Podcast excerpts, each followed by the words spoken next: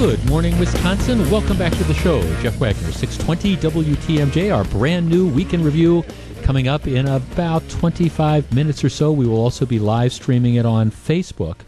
So, Hondo, who's producing the show today, you don't think, we're pretty sure that my friend Uncle Carl hasn't lost his job. We just don't know where they've moved him. He seemed happy yesterday. They move people. It's like musical chairs. I come in, people, they just move their offices. People's offices get moved all over the building, and you never know. So it's now this musical chairs. I have no idea. I need to find him for something. We think he still works here. We haven't gotten any memo, but he's not where he's been for years, and the person that's, I'm not even sure who the person that's in where he used to, it's kind of interesting. You come into this place, and it's just, you never know where people are going to be. And right, Mike Spaulding? You know, I'm right here at 11 o'clock. You're right. Morning. You're right. You're where you're supposed to be. I'm where I've been for, maybe a little different time slot, but still in the building. But you try to find these people, and we'll figure it out. Mike Spaulding, you had an interesting experience this morning. Yeah, this morning. Oh, yeah, to say the least, it was interesting. I had a blowout tire, yeah. Okay, now a blowout tire, but so that's always, you never want to have that happen, but what caused your tire to blow out? What was going on? I hit a pothole this morning. The wonderful winter weather is wreaking havoc on our street. So yeah, I hit a pothole, one that I wouldn't normally avoid, although now I will. So where was the pothole? It was on Miller Park Way, heading onto 94 eastbound. Like on a ramp?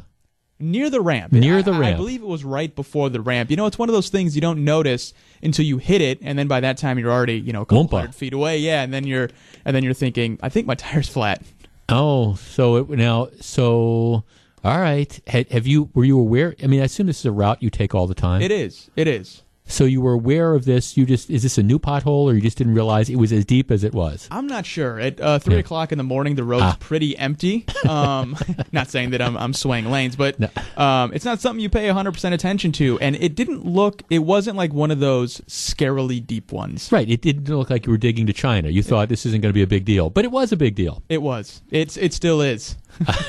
Fair enough. Okay, so now I'm kind of curious. Your tire, not just flat, but your tire has... Your phrase was blown up. It's 3 a.m. You got to be at work. I am just curious. What does one do at 3 a.m.? If you're me, you continue to drive on the highway because you don't realize that it's blown out. And by that time, it's too late. So I got off at the next exit. And luckily, there was a shop not too far away. So I rolled slowly. And then just leave your car at the shop at 3 in the morning? I did. Luckily, there were people there, and I kind of told them. They took pity on me. There were people there at 3 in the morning? They were. It's at Badger Trucks right there on Saint Paul. So they were there overnight, which I'm very thankful for, and they were very friendly. And I got to wake my fiancée up at 3:30. So she was super excited about that. Oh, and especially, and of course, the weather was so pleasant this morning, not. The coldest day of the year, yeah. Oh, okay, well, see, I was, as my little dog got up and needed to go out about 2:45, so I'm out taking Sasha for a walk, and I guess I got the better end of that deal because I got to go back to bed as opposed to having a tire blown out. If I would have known, I would have called you. Absolutely. Well, yeah, good luck with that next time or not. Yeah, I'll tell you, welcome to Milwaukee in the wintertime. And for people who don't think we need road repairs, that is the lesson. All right, hey, we're still flirting. The Dow Jones Industrial, I'm fascinated by this, 19,962. It's never finished at 20,000. It's close. I wouldn't be surprised to see it gain that extra 38. I mean, it will be sometime, whether it's today or whether it's next week or a week from now. It's going to hit 20,000, and the only significance is psychological, but it is pretty close to that. All right, very serious story, and this underscores what happens sometimes when you make the decision that you want to get involved. A lot of times we talk about the stories where you have the pedestrian, the would-be victim, that, for example, a couple days ago, the guy that's walking his dog, you get the two robbers that come up and try to rob him. He's a concealed carry holder. He pulls out his gun, and he thwarts the armed robbery, shoots and kills one of the bad guys, wounds the other. So it is a success story to the extent that you wish none of this would have happened. But here you have somebody who's not a victim. If you're going to feel sorry for somebody, it's not being shot, it's not necessarily going to be a would-be armed robber. This is the flip side of this. 34-year-old, this is the way Channel 4 reported it, 34-year-old gas station clerk killed by a shoplifter Wednesday morning. Witnesses say he was beaten with a baseball bat. It happened around 9 a.m. at the BP gas station located near the corner of Lisbon and 27th Street. According to the preliminary investigation by the police, the gas station clerk chased a male suspect believed to be shoplifting. The two engaged in a physical confrontation, and the male employee suffered fatal injuries during the struggle. Again, this is what Channel 4 is reporting. Employees across the street from the gas station say the clerk ended up beaten to death with a baseball bat. And what they believe happened, at least this is what some witness is saying, the suspect stole things. The clerk chased him out of the store with a bat. The clerk threw the bat at him. All of a sudden, the would-be shoplifter apparently grabs the bat. So he gets the bat from the guy and then allegedly beats him to death. So this is one of these situations where, again, if that's the account, you've got the guy behind the counter or whatever, sees the shoplifter, chases him out with a bat, somehow either throws the bat at the guy or has the bat taken away from him or whatever, and then the would-be shoplifter turns and uses that as a weapon, and now you have the clerk who's dead. I want to open up the phone lines, one segment, 414-799-1620, 800-877-1620. That's the Acunet Mortgage toll-free talk line. Is this one of these situations that demonstrates the point that the police make on a regular basis, that you should not get involved? If you're an employee, if you're just a standard victim, if you're going to be robbed, maybe you should just go along, let it happen. In this particular case, you're shoplifting, you're stealing something from the convenience store. I presume that there's cameras and things like that. Is this one of these things that illustrate the point that the police make from time to time, saying you should not get involved because you run the risk of making the situation much, much worse? Now, none of this, by the way, is to exonerate the would-be shoplifter if the guy did really turn around, somehow disarm the man and attack him and beat him to death with a baseball bat. So none of this is to, again, avoid controversy with that or to try to excuse the behavior. But is this one of those situations that says maybe people should not get involved? How do you make this assessment? And if you're working at one of these stores, how do you handle these kind of cases? 414-799-1620, 800-877-1620. That's the Acunet Mortgage toll-free talk line, because obviously this situation turned out very, very, very badly from the perspective of the employee at the store. We discuss in 2 minutes. If you're on the line, please hold on.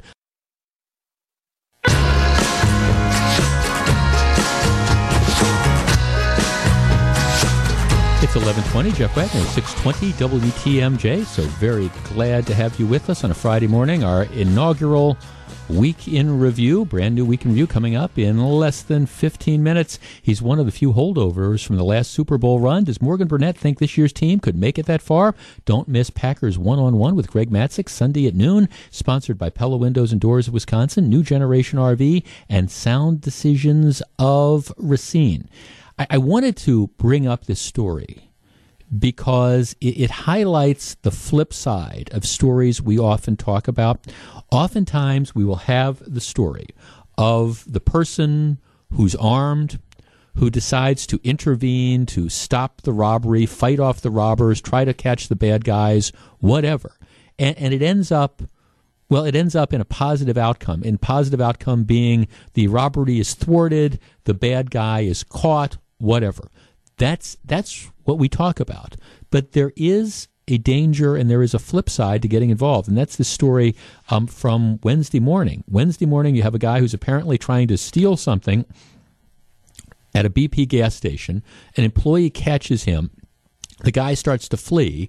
The employee chases after him with a baseball bat. Somehow, the would-be robber gets the baseball bat and ends up turning that on the employee. The employee ends up dead. So now you've taken and turned what was a misdemeanor shoplifting situation into a homicide investigation, and you've got somebody that's dead. And this is, of course, the flip side of that getting involved. To me, I think it is a good thing that people choose to get involved in these matters. At the same time, there has to be a sense of proportionality. For example, take the case a couple days ago where the man was walking his dog. Somebody comes up and sticks a gun in his face. You don't know whether or not that person's going to kill you. You don't know what exactly the person's going to do. So in that case, he's got a gun. He uses it. He defends himself. And it's unfortunate that anybody gets hurt, but at least in that case, it's the bad guy that gets hurt. In a situation like this, where it really just is stuff, and I do not get the sense out of this that the employee at the store was in danger. You've got the shoplifter who's been caught, the shoplifter who's running away. At that point in time, even though you'd obviously like to catch the guy because you know if he gets away, he'll be shoplifting either at that BP station or somewhere else down the future. So you want to catch him, but you want to do it in a fashion that doesn't expose you to, too much risk.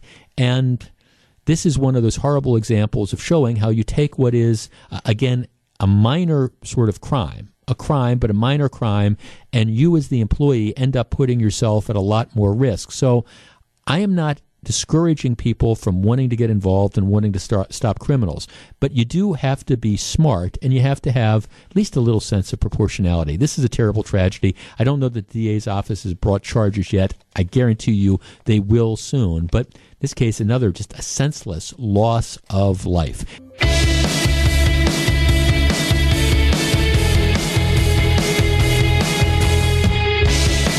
It's 11:26, Jeff Wagner, 620 WTMJ. So delighted to have you with us. We've got our inaugural edition of our very new Week in Review coming up in less than 10 minutes, so stick around for that. Wagner's Rule of Life number 14.5. If you are in law enforcement and you get pulled over for drunk driving, allegedly, it is never, ever a good idea to pull out your badge.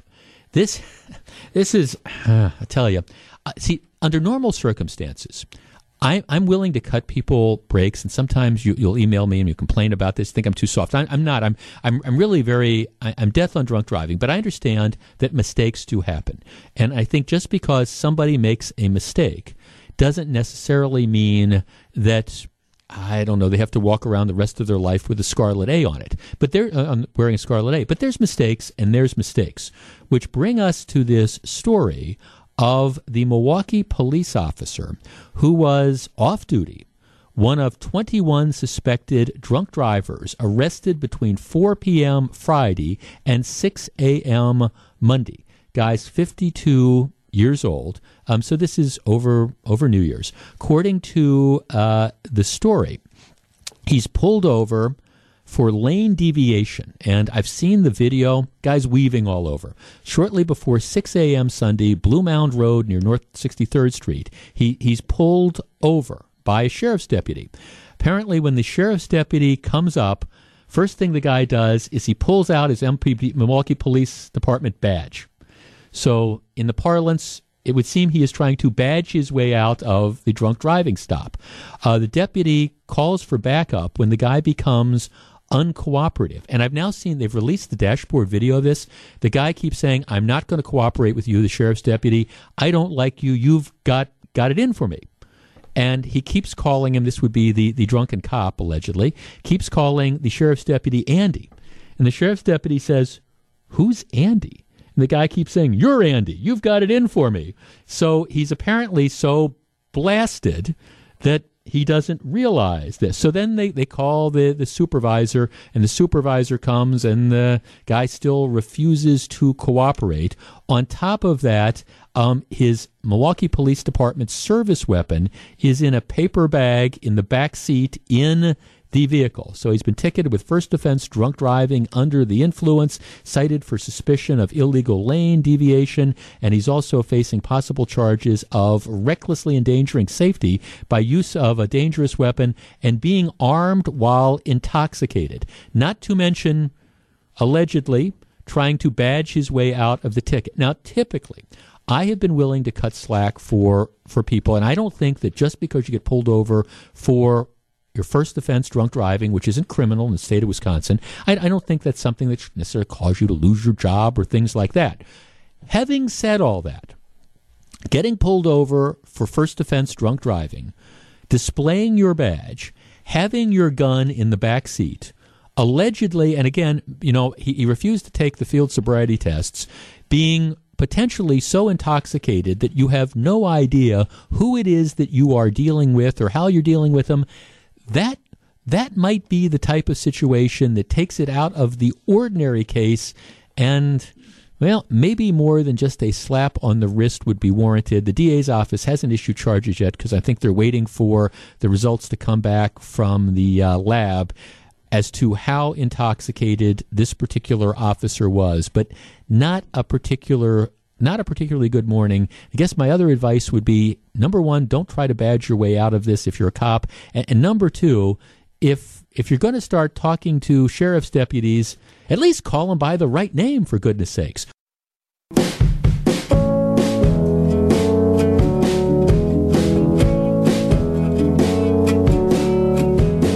It's 11:35, Jeff Wagner, 620 WTMJ, so very glad to have you with us. This is the inaugural edition of our very new, brand new Week in Review. Now, I know Charlie Sykes used to do this. He'd have some political pundits in. I thought it was important to, I don't know, get perhaps a couple different voices in for some of the things that we were going to discuss, but not too terribly different. Over the last several years, back in the day when there used to be a 3 o'clock news segment, and I think I did this for 6.5 or 7 years, and we always had these segments where we would have guests from the community come in, and we'd call the segment What's Hot, and got a chance to meet some very, very interesting people, and actually we become fast friends over the years, and this sort of became, when I would fill in on Sunday Insight, these ladies became part of the standard group that would always come in and help me out, and I've asked them to come in and help me out and be regular panelists on our Week in Review. So for our inaugural Week in Review, and weeks following, I'm very pleased to be joined, first of all, by my dear friend Susie Falk from the Falk Group PR. Hello. Hello, Jeff. Thank you for having me. Oh, we gotta turn on the microphones there. The mic, all right. Isn't on. See, we're really new at this. How do we do that? There you go. We've got it turned on. Okay, we're set. Well, see how new I am at radio. Well, there you but you see, but you've done TV extremely well. So thank you, Jeff. It's an honor to work with you again. Susie Falk, who knows everybody in town and everything about everybody in town, and my other dear friend Tracy Johnson, now from the Commercial Association of Realtors. Good morning. Good morning. Thanks for having me. Absolutely. Now, for people who don't know Tracy, some people think it was politicians, some people think it was the Bucks. Actually, the truth is, you're the one that got the Bucks Arena built. I don't know if I can take credit for that.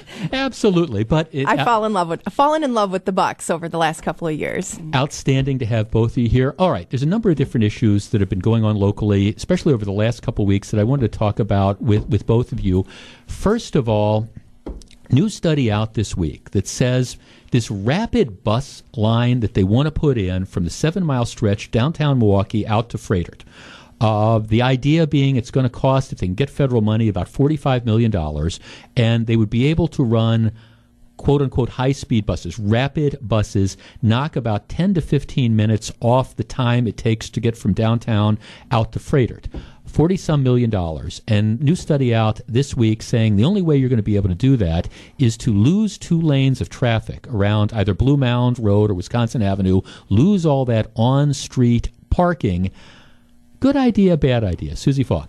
Well, first, let me preface this conversation by saying I know a little bit about a lot of things and a lot about a few things, but I don't know a lot about a lot of things. So let's just state that. This is one of these where I don't know a great deal about this report. I know it is a new report. I also know it was put together by, I believe, UWM urban planning students. It is one report. What I'd be curious to find out, and it is scary to think that some of these lanes would no longer be available to cars. What I would like to wait for is the county consultant's report, which is supposed to be unveiled in in the spring, and based on that report, there will be a public meeting, and the public can digest it and consider the report that the UWM came out with just this past week, and, you know, weigh options and look at it and say, does this make sense? I got a little frightened when I saw this recent report. I worry about the car traffic and the ability to drive out to Froedtert, but, you know, I'd like to hear from the consultant. Well, I mean, Tracy, the operative thing that I had the head of the bus union on the other day, and he thinks this is a crazy idea. That's the head of the bus union. But one of the operative things that they say is that if you increase these fast buses, and the only way this works is if there's dedicated bus lanes, that you will increase bus ridership by like 9,000 people a day, meaning that people are going to get out of their cars. So if Susie's got to go out to Froedtert, she's going to presumably drive from her home in the North Shore, park somewhere downtown, and hop on the bus line to save 10 or 15 minutes. Does that make any sense to you? Well, if you're going out to Froedtert, and if you've been there recently, you will know that parking is a disaster. And I think for the employees, it is a disaster. And they're building more buildings every year. When you think about the cost of a parking space, it's about $20,000 per space. There's the economics around this make sense, and it's about Milwaukee getting into the 21st century, and we're talking about something that will ease congestion. That will. Why do you think it's going to ease congestion? You're going to have the cars that are only going to have half as many lanes. Well, you're talking about you think that you can really force people out of their cars? You're not going to force them. You're going to give them a better alternative. Okay, so you say the employees. So the doctor who's making $500,000, who lives in the North Shore, he's going to drive his Mercedes downtown somewhere, park it, and hop on the bus to drive out there? Probably not the doctor, but likely there are many people around there, thousands of employees who work there who aren't. Okay, so we're going to spend $45 million, tear up lanes of traffic, do away with street parking in front of people's houses, so however many employees there are at Froedtert can take the bus. This is bigger picture about Froedtert. This is about connecting workers to jobs. This is about enhancing the cultural experience for suburbanites that are looking to visit the Milwaukee Symphony Orchestra in its new facility across from the Grand Avenue Mall. Okay, so all right. Somebody who lives in Waukesha is going to get off the freeway, park their car on 70th and Blue Mound, take a bus to downtown Milwaukee to go to the symphony when it's 0 degrees outside, and then get out and take the bus back? What are you two smoking? Seriously. This isn't an overnight thing. It's about a culture. And Waukesha County has said they're in support of a BRT, or the notion of this as part of a larger transit plan. There are lots of people on Blue Mound Road, lots of jobs being created out there that but you're not people can't get to. But the flip side is, if you've got a business along this route on Blue Mound Road, people aren't going to be able to pull into your business anymore because you're not going to have access. You're going to lose all these business space. Well, and that's where, like as Susie said, the county's got a more comprehensive plan. I think what is very important, and she pointed that out right out of the gate, this was a UWM study, and I think it was not in conjunction with what the county would have put out. No, but of course the county is the one claiming that you're going to actually increase ridership by 9,000 people a day. You look at the ridership right now, there's lots of these buses that are empty, or they have 2 or 3 people. To get 9,000 people a day, you would essentially have to have every one of those buses filled for as long as they're running. Yeah, well, and what they're really talking about with the BRT, it's really, it's almost like a dedicated rail line. It's a different experience. It is not your regular bus. It and in other fast. Communities, it's worked. Yeah. Okay, no, you used the operative word, Ms. Johnson. I know. It's a dedicated rail line. Let's be honest what this really is. This is part of this master plan. The idea is going to be you put in these bus lanes, and somewhere along the line, somebody like a Tom Barrett's going to say, well, what we do, we need to now take this trolley that goes nowhere, and let's spend $2 billion and let's run the trolley out along the line. That's what this is really all about. It's connected. Right? I think they can be connected, but with a bus, with BRT, you look at Cleveland, you look at other communities that have used this to really make meaningful connections to communities, and it's worked. And I think they're not They're not smoking anything on this. I don't They're think so using either. Research. Let's wait until the spring, right? Hear from the consultant, attend the public meeting. And besides, it's $45 million isn't just out of our tax pockets. Oh, no, no. No, that's going to be like the trolley thing. Well, right? Federal funding. Right, that's it. It's not taxpayer money. The county has set aside $1.5 million for some of the technology. Right, it's going to be, that's the idea. If they get the grant, which is a big if. If they get the grant, it's going to be federal money, so it's like free money. We've heard that with the trolley. I think it all works together, Jeff. All right. You're listening to The Week in Review. Jeff Wagner, Tracy Johnson, Susie Falk. We're back with more. Is the Hoan Bridge unsafe? Transgender controversies involving Cub Scouts. It's all coming up. 11:43, Jeff Wagner, 620 WTMJ.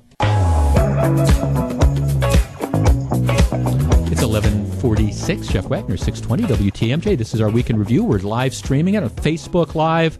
Susie Falk from Falk Group PR, Tracy Johnson from the Commercial Association of Realtors. Topic number two.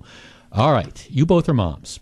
Cub Scouts involved in a controversy in New Jersey. There's this eight-year-old child, born female, who identifies as a male with the blessing of their mom since the age of 5, enrolls in the Cub Scouts. Cub Scouts have a policy saying, no, this is only available to boys, and you're not a boy, tosses him, her, and the matter has gone nuclear. All right, Susie Falk, what do you think? This shouldn't be a controversy. This is ridiculous. The Girl Scouts have transgender students, and they've looked beyond it, and it's just not a big deal. This is Scouts. He's 8 years old.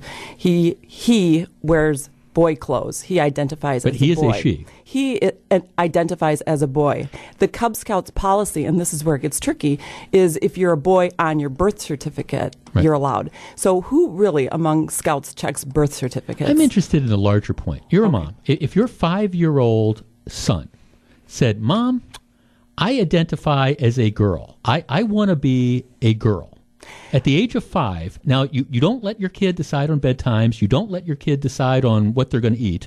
Would you allow your child to decide what gender they're going to be? For starters, I don't think they just announce it, I want to be a girl. I think they'd start maybe wearing pink dresses and dressing up. And would I squelch that? Absolutely not. You have to let your children express themselves. So yes, I would let my... At the age of 5, you would allow your child to... Listen, I won't name them, but I had friends in the neighborhood who had a boy who dressed in dresses, and he's big into sports right now, and there's no chance in heck he's a homosexual, but he was wearing dresses. It's not a question to me of sexual transgender. He was experienced. But you would allow the 5-year-old to make the call as to what their gender identity is going to be. I would allow the 5-year-old to express him or herself however they would like to.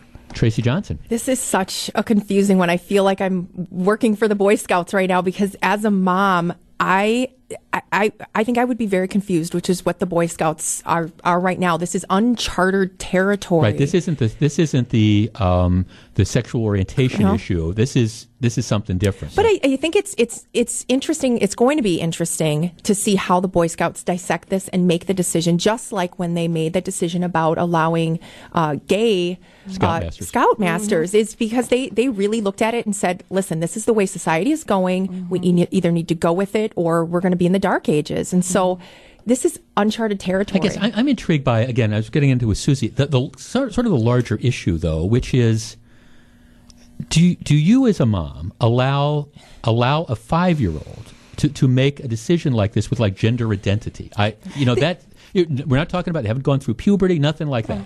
I would struggle with it. I don't know because I haven't been through it, but I know that you do have to listen to your kids, and I'm not sure what that communication looks like. You hear stories, but I think about it. I have a 6-year-old, and I don't know. Right. I mean, if your 6-year-old said, Mom, I don't want to have bedtimes, and I don't eat food, and I want to have nothing but chocolate ice cream, you would say no. I would say no, and likely if I were posed with that question about, my son, I would probably fight back a little bit and probably try to talk him into what my norm is.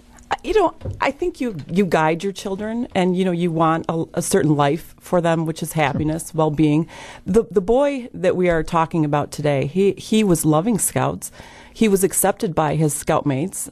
There was nobody that had an issue with this until some parent. Some parents had an issue with it. Some parents had an issue with it. Okay, but the kids did not. The school where he attends, those classmates had no issue with this.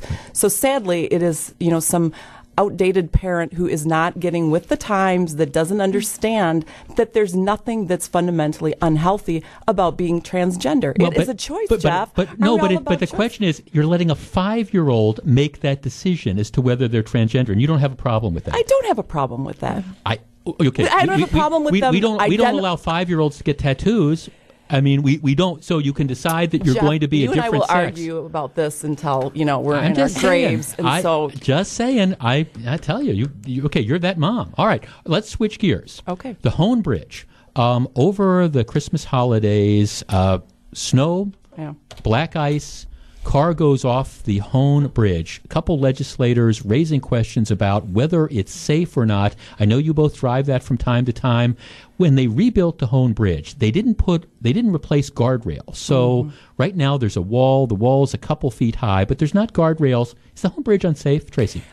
It actually scares me sometimes to go over the Hoan Bridge. It presents the most beautiful views of the city, and I think maybe the shortening the guardrails may have been part of that. Well, eliminating the guardrails. I mean, they've got the wall, but they took down the metal guardrails. Well, I mean, and it presents a better view of the city. It's part of the greater lakefront gateway plan. So there's a lot of, maybe they sacrificed a little in the safety component to, make it more beautiful and attractive. But I got to tell you, driving over that thing on a windy day scares the bejesus out of me. And I've run over that thing. It is steep. It is high. It is... I think it's a scary. You've jogged over it. I've jogged over it. Yeah, very impressive. The Lakefront Marathon. Nice job. So. Is it unsafe, Susie?